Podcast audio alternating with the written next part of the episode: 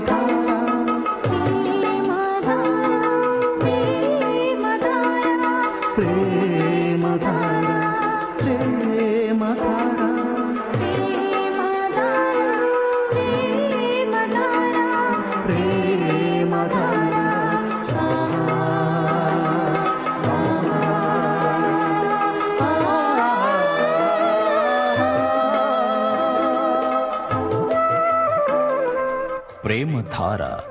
ప్రేమ ధార బైబిల్ అధ్యయన పాఠశాల.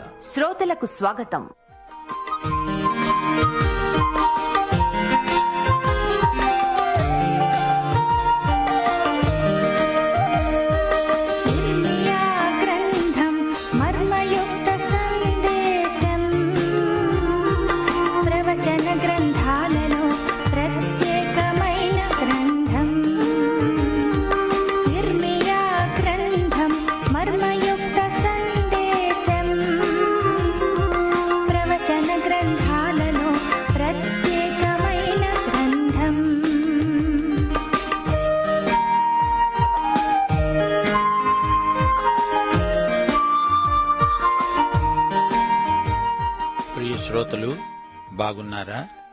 ఇంటిలిపాది క్షేమంగా ఆరోగ్యంగా ఉన్నారా? దేవుని కృపను సమృద్ధిగా అనుభవిస్తున్నారా? దేవుడు మనకెన్నో వరాలిస్తాడు బహుమానాలిస్తాడు. కాని కృప వీటన్నిటినీ మించినది. దేవుడు తనదై ఉన్నది మనకు బహూకరిస్తాడు అది బహుమానం. కాని కృప అనగా ఆయన తనను తానే ఇచ్చివేసుకోవడం. వరాలు తాత్కాలికమైనవి. కాని కృప అనగా దేవుని వారసత్వం. ఇది శాశ్వతమైనది. వరాలందుకోవడానికి ఆయన చేతిని తాకుతాము. ఆయన కృపలో ఆయన హృదయాన్ని ఆత్మను మనస్సును చిత్తాన్ని ఆయన వ్యక్తిత్వాన్ని స్వీకరిస్తాము. యోహాను సువార్త మొదటి అధ్యాయం పదహారో వచనంతో నేటి పాఠానికి మిమ్ములను ఆహ్వానిస్తున్నాము. ఆయన పరిపూర్ణతలో నుండి మనమందరము కృప వెంబడి కృపను పొందాము. దేవునికి స్తోత్రం. సరే శ్రోతలు రండి. రేడియోకు దగ్గరగా వచ్చి కూర్చోండి. ప్రార్థన చేసుకుందాము. కృపాసత్య సంపూర్ణుడవైన మా పరలోక తండ్రి నీకు మా హృదయపూర్వకమైన కృతజ్ఞతలు.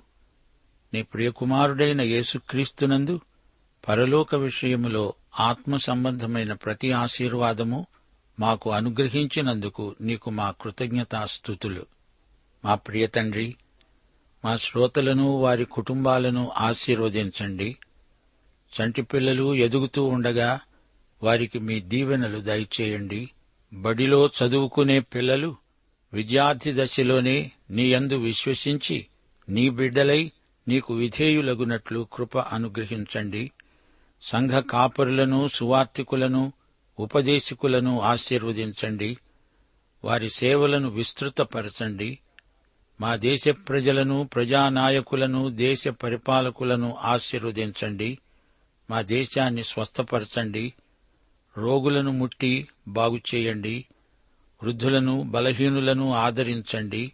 క్రీస్తును బట్టి ఆయన సాక్ష్యమును బట్టి శ్రమలకు గురి అయిన వారికి నిరీక్షణ కలిగించండి.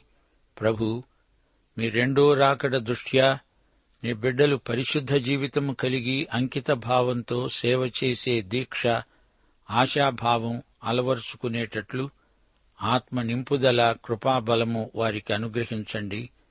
నేటి వాక్య ధ్యానమందు మాకందరికీ నూతన అనుభవాలు అనుగ్రహించుమని నైతిక ఆధ్యాత్మిక ఉజ్జీవం ప్రసాదించుమని యేసుక్రీస్తు వారి ప్రశస్త నామమున ప్రార్థన చేస్తున్నాము.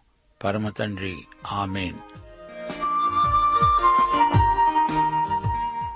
ప్రియ శ్రోతలు ఈ రోజున మనం ఇర్మియా గ్రంథం రెండో అధ్యాయం గత పాఠం తరువాయి భాగం కొనసాగిస్తున్నాము. మొదటి వచనం నుండి వినండి. ఈ అధ్యాయంలో ఇస్రాయేలు ఏ విధంగా దేవునికి దూరమైపోతున్నది వివరించబడింది. ఇర్మియా ప్రవచిస్తున్నాడు యహోవా సెలవిస్తున్నాడు. ఇది యహోవా వాక్కు. నీవు వెళ్ళి ఎరుషలేము నివాసుల చెవులలో ఈ సమాచారము ప్రకటించు. నీవు అరణ్యములో విత్తనాలు వేయ తగని దేశములో నన్ను వెంబడిస్తూ నీ యువదశలో నీవు చూపిన అనురాగాన్ని నీ వైవాహిక ప్రేమను నేను జ్ఞాపకము చేసుకుంటున్నాను. అప్పుడు ఇస్రాయేలు యహోవాకు ప్రతిష్ఠిత జనమును ఆయన రాబడికి ప్రథమ ఫలమును అయింది. వారిని లయపరిచే వారందరూ శిక్షకు పాత్రులయ్యారు. వారికి కీడు సంభవిస్తుంది. ఇదే యహోవా వాక్కు. ప్రియ శ్రోతలు దేవుడు వారికి వెనుకటి అనుభవాలను జ్ఞాపకం చేస్తున్నాడు. మొదట వారికి ఉన్న ప్రేమ రానురాను క్షీణించింది. ఈజిప్టు నుండి వారిని వెలుపలికి తెచ్చిన ఆ రోజుల్లో పగలు మేఘస్తంభమై రాత్రి అగ్నిస్తంభమై దేవుని సన్నిధి వారిని నడిపించినప్పుడు వారి వైవాహిక ప్రేమ ఏ స్థాయిలో ఉండేది వారెలా తనను ప్రేమించింది దేవుడు వారికి జ్ఞాపకం చేస్తున్నాడు. దేవుడు వారిని వాగ్దాన భూమికి చేర్పించాడు అయితే వారిలో ప్రథమ ప్రేమ పూర్తిగా తగ్గిపోయింది. విగ్రహారాధనలో పడిపోయారు. హాయిగా ఉన్నారు సంఘర్షణ లేదు వారి ప్రేమ చల్లారిపోయింది. ఈ రోజున మన స్థితి ఒక సంఘంగా ఎలా ఉంది? వాక్యానుసారమైన జీవితం తగ్గుముఖం పట్టిందా? లోకాశలు ఎక్కువైపోయాయా? ధనాపేక్ష ఎక్కువవుతోందా? అపుస్తల కార్యములు పంతొమ్మిదో అధ్యాయం ఇరవై ఎనిమిదో వచనంలో నినాదం ఎంత ఘోరం? ఎఫెసీయుల ఆర్టెమిదేవి మహాదేవి ఎఫెసు సంఘం మొదటి ప్రేమను కోల్పోయింది. దేవుడు మరిచిపోలేదు వీరు మరిచిపోయారు. అక్రమము విస్తరించటం చేత వారి ప్రేమ చల్లారింది. ఆ రోజుల్లో ఇస్రాయేలులో ఉన్న పరిశుద్ధత ఏమైంది? నన్నే వెంబడించావు నన్నెంతో ప్రేమించావు నాకే చెంది ఉన్నావు. మరి ఇప్పుడో? నాలుగో వచనం యాకోబు ఇంటివారలారా ఇస్రాయేలు ఇంటివారలారా మీరందరూ యహోవా వాక్కు వినండి. నాయందు ఏ దుర్నీతి చూచి మీ పితరులు వ్యర్థమైన దానిని అనుసరించి తాము వ్యర్థులగునట్లు నా వద్ద నుండి దూరంగా తొలగిపోయారు. ఈజిప్టు దేశములో నుండి మమ్మను రప్పించిన యహోవా ఎక్కడ ఉన్నాడని అరణ్యములో అనగా ఎడారులు గోతులు గల దేశములో అనావృష్టి గాఢాంధకారము కలిగి ఎవరూ సంచారమైన నివాసమైన చేయని దేశములో మమ్మను నడిపించిన యహోవా ఎక్కడ ఉన్నాడని జనులు అడగటం లేదు. దాని ఫలములను శ్రేష్ఠ పదార్థములను తినునట్లు నేను ఫలవంతమైన దేశములోనికి మిమ్మను రప్పించగా మీరు ప్రవేశించి నా దేశమును అపవిత్రపరచి నా స్వాస్థ్యమును హేయమైనదిగా చేశారు. యహోవా ఎక్కడ ఉన్నాడని యాజకులు అడగరు. ధర్మశాస్త్రోపదేశకులు నన్నెరుగరు. ఏలికలు నా మీద తిరుగుబాటు చేస్తారు. ప్రవక్తలు బయలుపేరట ప్రవచనాలు చెబుతారు. నిష్ప్రయోజనమైన వాటిని అనుసరిస్తారు. కావున నేనిక మీదట మీతోను మీ పిల్లల పిల్లలతోను వ్యాజ్యమాడతాను. ఇది యహోవా వాక్కు. ఇస్రాయేలులో పది గోత్రాలు అషూరుకు వశమైపోయాయి. అయినా ఇర్మియా సందేశం మొత్తం పన్నెండు గోత్రాలకు సంబంధించింది. దేవుడు నిలదీసి వారిని ప్రశ్నిస్తున్నాడు. నేనేమి కీడు మీకు చేశానని మీరు నన్ను విసర్జించారు చెప్పండి. ఎందుకు మీకీ దుర్బుద్ధి పుట్టింది? మీ పితరులు ఎందుకు నాకు దూరమైపోయారు? నాలో ఏ లోపం ఉందని? ప్రియశ్రోతలు ఈ రోజున కూడా కొందరు విశ్వాసులు వెనుకంజ వేయటానికి కారణమేమిటి? ఈ ప్రజలలో ఉజ్జీవం ఆగిపోవడానికి కారణం ఎవరు? దేవుడా కాదు. ఆయన ప్రజలే లోకంచేత ఆకర్షితులై వెనుకబడిపోతున్నారు. శోచనీయం. గత కాలంలో దేవుడు వారిని అరణ్యయాత్రలో ఎంతగానో కాచి కాపాడాడు వారిని సంరక్షించాడు వాగ్దత్త భూమిలోకి వచ్చి వీరు చేసిన నిర్వాహకమేమిటి? దేశాన్ని అపవిత్రం చేశారు. మానసిక ఆధ్యాత్మిక కాలుష్యం ఎక్కువైపోయింది. దేవుని భూమి ఇది. దేవుని ఇల్లు. వ్యాపారపుటిల్లు కాదు దొంగల గుహ కాదు. దేవుని ప్రజలే అన్యుల కంటే కనాకష్టమైపోతే దేవుని హృదయం గాయపడుతుంది. ఈ అవగాహన తన ప్రజలకు కలగడం లేదనే దేవుడు ఎంతో బాధపడుతున్నాడు. నాయకులు ప్రజలను నడిపించాల్సింది పోయి తామే ప్రజలను వెంబడిస్తున్నారు. భూదిగంతాల వరకు మీరు నాకు సాక్షులై ఉండాలని ప్రభువు ఆజ్ఞ. ఏ దేశంలో దేవుని సంఘం బలంగా ఉంటుందో ఆ దేశం నైతికంగా బలపడుతుంది. సంఘమే దేశానికి ఉప్పు వెలుగు. యాజకులను ధర్మశాస్త్రోపదేశకులను దేవుడు గద్దిస్తున్నాడు. నాయకులు ప్రజలను పెడదోవ పట్టిస్తున్నారు. ఇది గొప్ప ఆధ్యాత్మిక నేరం. దేవుని వాక్యమును గురించిన అజ్ఞానం క్షమించరానిది. నేను మీతో గోజాడుతున్నాను వ్యాజ్యమాడుతాను అంటున్నాడు దేవుడు. ఇప్పటికైనా మీ రాతి గుండె కరగదా? అంటున్నాడు ప్రభువు పదమూడో వచనం. నా జనులు రెండు నేరాలు చేశారు. జీవజలముల ఊటనైన నన్ను విడిచారు. తమ కొరకు తొట్లను అనగా బద్దలై నీళ్ళు నిలువని తొట్లను తొలిపించుకున్నారు. ఈ రెండు పాపాలు దేవుని ప్రజలు చేయడం చాలా విడ్డూరంగా ఉంది. జీవజలముల ఊట అయిన దేవుణ్ణి విడిచిపెట్టి స్వంత తొట్లు తొలిపించుకుంటున్నారు. వీరు చేసుకున్న ఈ స్వంత తొట్లలో నీరు నిలువదు ఆ తొట్లు బద్దలైపోయిన తొట్లు. ఆధ్యాత్మికంగా వీరు దివాలా తీశారు. పంతొమ్మిదో వచనంలో దేవుని గద్దింపు తీవ్రంగా ధ్వనిస్తోంది. నీ దేవుడైన యహోవాను విసర్జించడము నీకు నా ఎడల భయభక్తులు లేకుండడము బాధకు శ్రమకు కారణమవుతాయని నీవు తెలుసుకొని గ్రహించున్నట్లు నీ చెడుతనము నిన్ను శిక్షిస్తుంది. నీవు చేసిన ద్రోహము నిన్ను గద్దిస్తుందని ప్రభువును సైన్యములకు అధిపతి అయిన యహోవా సెలవిస్తున్నాడు. రెండో అధ్యాయమంతా ఇస్రాయేలీయులు విగ్రహారాధనలో పడిపోయిన వైనం. దేవునికి బొత్తిగా గిట్టని వ్యవహారమే విగ్రహారాధన. సజీవుడు సత్యవంతుడు అయిన దేవుణ్ణి విడిచి విగ్రహారాధనలో పడిపోవడం ఆధ్యాత్మిక ప్రమాదం మాత్రమే కాదు ఆధ్యాత్మిక వ్యభిచారం అంటున్నాడు దేవుడు. ఇప్పుడు మూడో అధ్యాయం వినండి. ఆరో అధ్యాయం వరకు ఇదంతా ఒకే సందేశం. ఆ తరువాత దేవాలయంలో గ్రంథం దొరుకుతుంది. యోషియా ఇర్మియా ఇద్దరూ యువకులే. దేవుని వాక్యం ఆధారంగా వారు సంస్కరణలకు ఉపక్రమిస్తారు. యూదా ప్రజల విశ్వాస ఘాతుక చర్యను దేవుడు ఎంతో గర్హిస్తున్నాడు. ఒకడు తన భార్యను చెజింపగా ఆమె అతని యొద్ద నుండి తొలగిపోయి వేరొక పురుషునిదైన తరువాత అతడు ఆమె యొద్దకు తిరిగి చేరుతాడా? అలాగు జరగనే జరగదు. ఆ విధంగా జరిగే దేశము బహుగా అపవిత్రమవుతుంది గదా. అయినా నీవు అనేకులైన వెటకాండ్రతో వ్యభిచరించినా నా వద్దకు తిరిగి రమ్మని యహోవా సెలవిస్తున్నాడు. చెట్లు లేని కొండ ప్రదేశము వైపు నీ కన్నులెత్తి చూడు. నీతో ఒకడు శయనింపని స్థలమెక్కడ ఉన్నది? ఎడారి మార్గమున అరబ్బీ దేశస్థుడు కాచుకొని ఉన్నట్లుగా నీవు వారి కొరకు త్రోవలలో కూర్చున్నావే. నీ వ్యభిచారముల చేతను నీ దుష్కార్యముల చేతను నీవు దేశమును అపవిత్రపరుస్తున్నావు. కావున వానలు కురవటం మానేశాయి కడవరి వర్షం లేదు రాలేదు. అయినా నీకు వ్యభిచార స్త్రీ ధైర్యము వంటి ధైర్యము కలదు. సిగ్గుపడనొల్లకున్నావు. శ్రోతలు దేవుడు ఇస్రాయేలు జాతిని ఉద్దేశించి నీవు వేశ్యవైపోయావు అంటున్నాడు. తిరిగిరా చేర్చుకుంటాను అంటున్నాడు. ఈ రోజున ఆధ్యాత్మిక వ్యభిచారం మరీ ఎక్కువైపోతోంది. దేవుణ్ణి కాదని ఆయనకు ఇవ్వవలసిన స్థానాన్ని మరి దేనికిచ్చినా అది విగ్రహారాధనే. అదే ఆధ్యాత్మిక భ్రష్టత్వం. అదే విగ్రహారాధన. దేవుడు మహాపవిత్రుడు.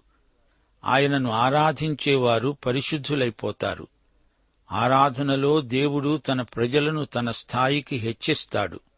ఆ స్థాయి నుండి దిగజారిన వారు విగ్రహారాధికులై ఆధ్యాత్మికంగా దిగజారిపోతారు. ఆరో వచనం. రాజైన యోషియా దినములలో యహోవా నాకీలాగు సెలవిచ్చాడు ద్రోహిణి అయిన ఇష్రాయేలు చేసే కార్యము నీవు చూచావా? ఆమె ఉన్నతమైన ప్రతి కొండమీదికి పచ్చని ప్రతి చెట్టు కిందికి పోతూ అక్కడ వ్యభిచారము చేస్తున్నది. ఆమె ఈ క్రియలన్నిటినీ చేసినా ఆమెను నా వద్దకు రమ్మని నేను సెలవీయగా ఆమె తిరిగి రాలేదు. విశ్వాసఘాతకురాలైన ఆమె సహోదరి అయిన యూదా దాన్ని చూచింది. ఇస్రాయేలును చూచి యూదా గుణపాఠం నేర్చుకోవాలి. ఇస్రాయేలును పిలిచినట్లే దేవుడు యూదాను పిలుస్తున్నాడు. తప్పిపోయిన తన కుమారులను కుమార్తెలను దేవుడు నాటి నుండి నేటి వరకు తిరిగి రమ్మని పిలుస్తూనే ఉన్నాడు. తప్పిపోయిన కుమారుడు తిరిగి వచ్చినప్పుడు తండ్రి ముద్దు పెట్టుకున్నాడు. దూరదేశంలో తిండి లేక పస్తున్న వాడికి తండ్రి గొప్ప విందు చేశాడు. అయితే ఇస్రాయేలు తిరిగి రాలేదు యూదా రావటం లేదు. ఇస్రాయేలు ద్రోహబుద్ధే దాని సహోదరికి కూడా అబ్బింది. యూదా భ్రష్టత్వం తప్పిపోయిన పది గోత్రాల పాపం కంటే పరిమాణంలో గొప్పది. ఇస్రాయేలుకు జరిగింది చూచైనా తాను గుణపడుతుందా అంటే అదీ లేదు. శ్రోతలారా దేవుడు మనకు ఈ బైబిలునిచ్చాడు. దానిని ఎంతమంది శ్రద్ధాసక్తులతో చదువుతున్నారు? తనకు అవతల ఒక మాదిరి ఉన్నా అది చూచి కూడా యూదా మారు మనస్సు పొందటం లేదు. దేవుడు మనకిచ్చిన అవకాశాలను వినియోగపరుచుకొని దేవుని వైపు తిరగాలి. లేకపోతే అవకాశాలు జారిపోతాయి.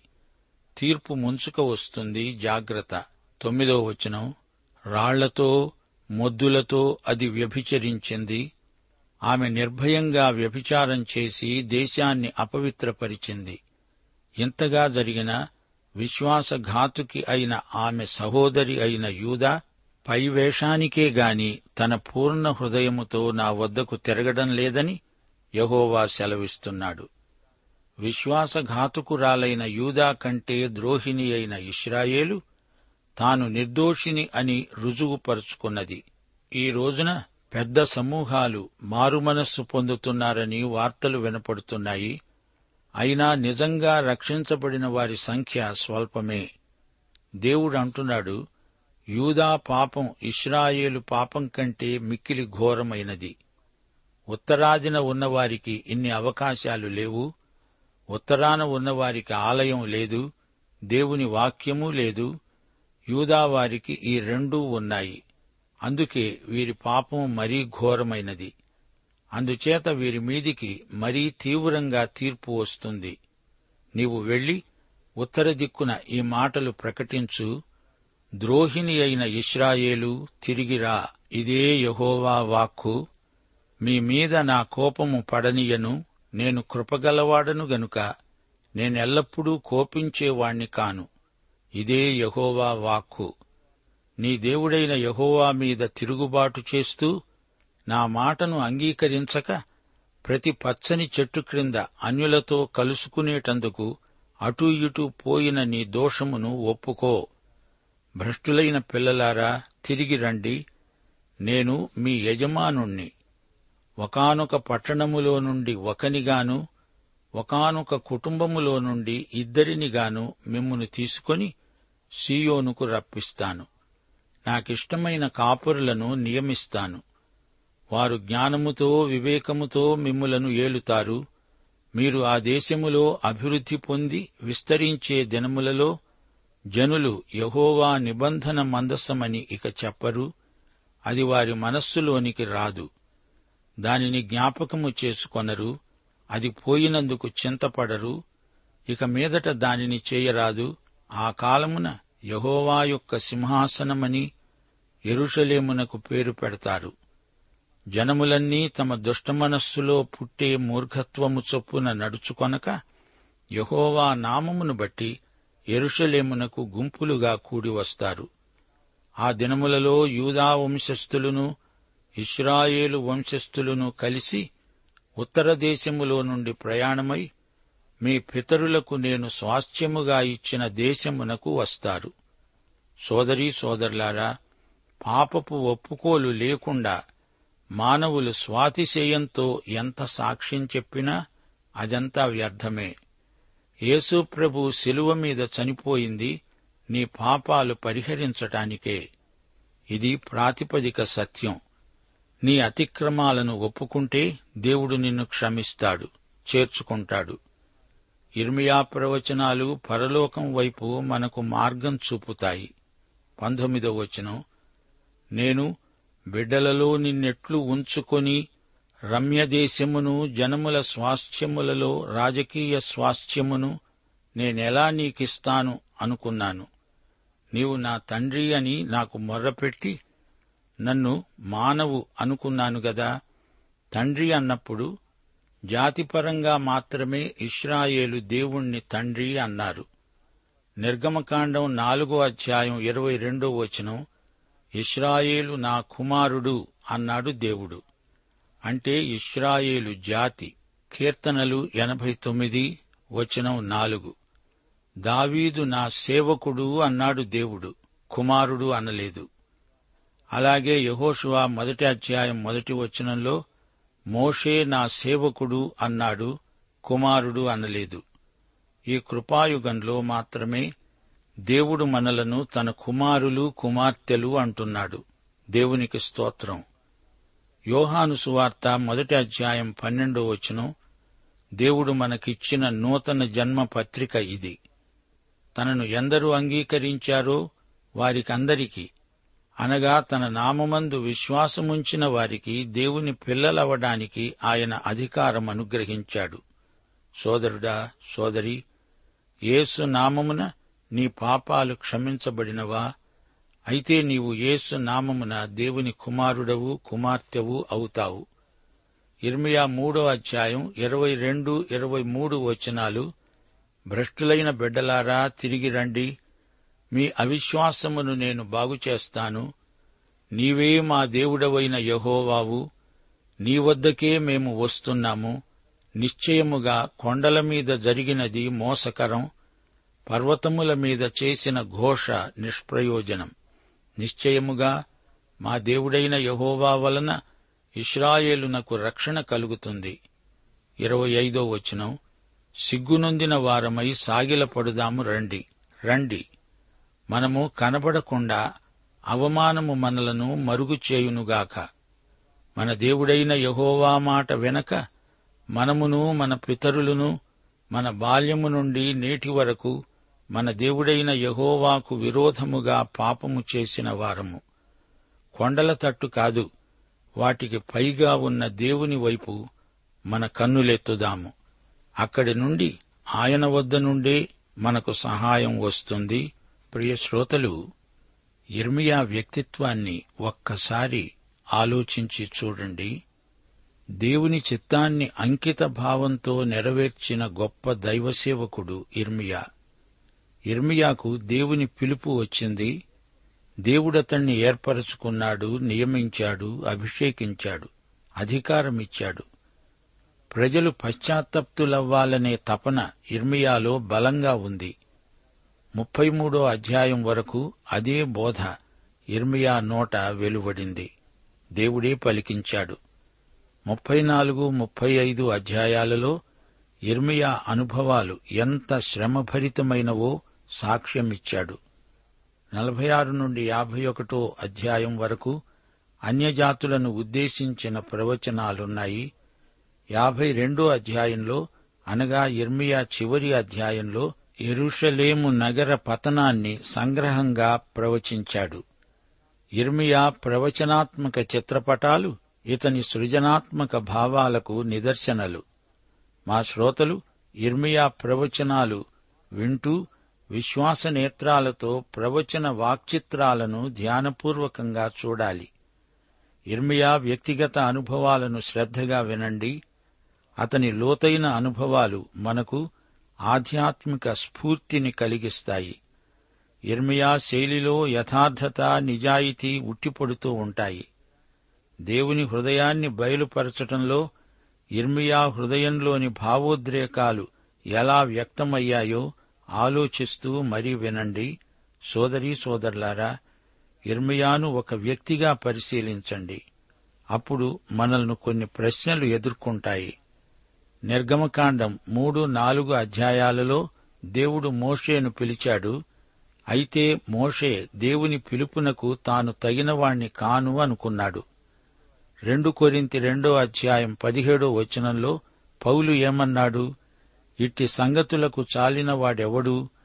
ఈ ప్రశ్నకు తానే జవాబు చెప్పుకుంటూ రెండు కొరింతి నాలుగో అధ్యాయం ఐదు ఆరు వచనాలలో అన్నాడు అంధకారములో నుండి వెలుగు ప్రకాశించునుగాక అని పలికిన దేవుడే తన మహిమను గూర్చిన జ్ఞానము యేసుక్రీస్తునందు వెల్లడిపరచడానికి మా హృదయాలలో ప్రకాశించాడు. గనుక మేము మమ్మును గూర్చి ప్రకటించుకోవటము లేదుగాని క్రీస్తు యేసును గూర్చి ఆయన ప్రభువని మమ్మును గూర్చి యేసు నిమిత్తము మేము మీ పరిచారకులమని ప్రకటిస్తున్నాము. పాఠం ఇంతటితో సమాప్తం. ప్రభు అయిన యేసుక్రీస్తు వారి కృప తండ్రి అయిన దేవుని ప్రేమ పరిశుద్ధాత్మ యొక్క అన్యోన్య సహవాసము మనకందరికీ సదాకాలము తోడై ఉండునుగాక. ఆమెన్.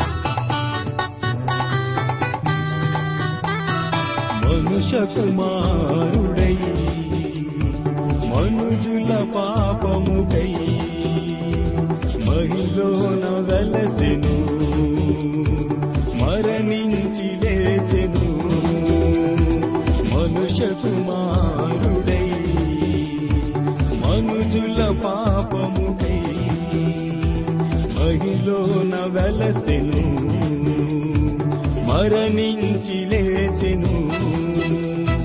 మహిమ స్వరూపుడు మహిమ స్వరూపుడు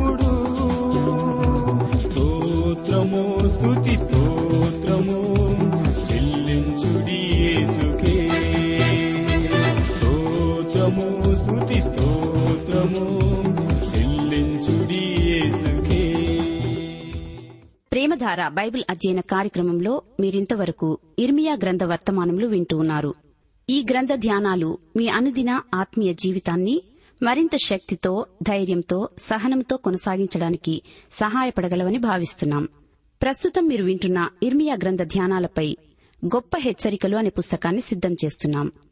గొప్ప హెచ్చరికలు అనే ఈ పుస్తకాన్ని పొందగోరేవారు ఈ రోజే మాకు వ్రాసి లేదా ఫోన్ చేసి మీ పేరు నమోదు చేయించుకోవచ్చు. మా address Premadhara trans world radio India తపాలా సంచి నాలుగు సికింద్రాబాద్ ఐదు సున్నా సున్నా సున్నా ఒకటి ఏడు. మా టెలిఫోన్ నంబర్లు తొమ్మిది మూడు తొమ్మిది తొమ్మిది తొమ్మిది ఐదు రెండు ఐదు ఎనిమిది సున్నా.